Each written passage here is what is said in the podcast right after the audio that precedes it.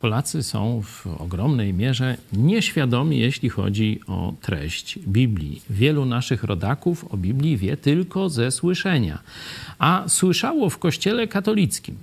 I z tego powodu mieszają im się nauki katolickie, dogmaty katolickie, prawdy wiary katolickie z tym, co rzeczywiście jest w Biblii. Powiem wam taką humorystyczną sytuację właśnie z rozmów przy świątecznym, wielkanocnym stole.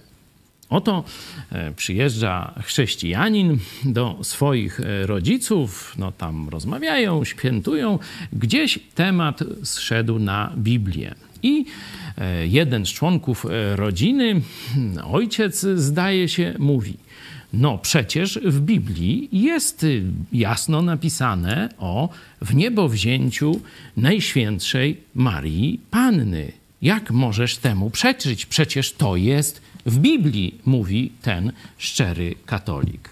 No, nasz brat w Chrystusie mówi tak: tato, mama już 5 lat szuka.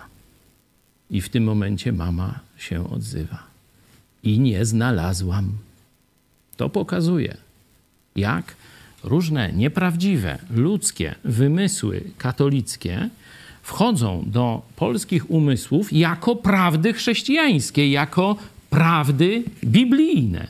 Stąd tak ważna jest misja chrześcijan ewangelicznych, misja także telewizji Idź Pod Prąd, by zachęcać Polaków do osobistego sięgnięcia po Biblię. No najpierw może w tej mniejszej wersji, czyli w Nowym Testamencie, żeby zaczęli sprawdzać, czy to, w co wierzycie, to jest rzeczywiście to, co Jezus nam przekazał w tym liście skierowanym do każdego człowieka.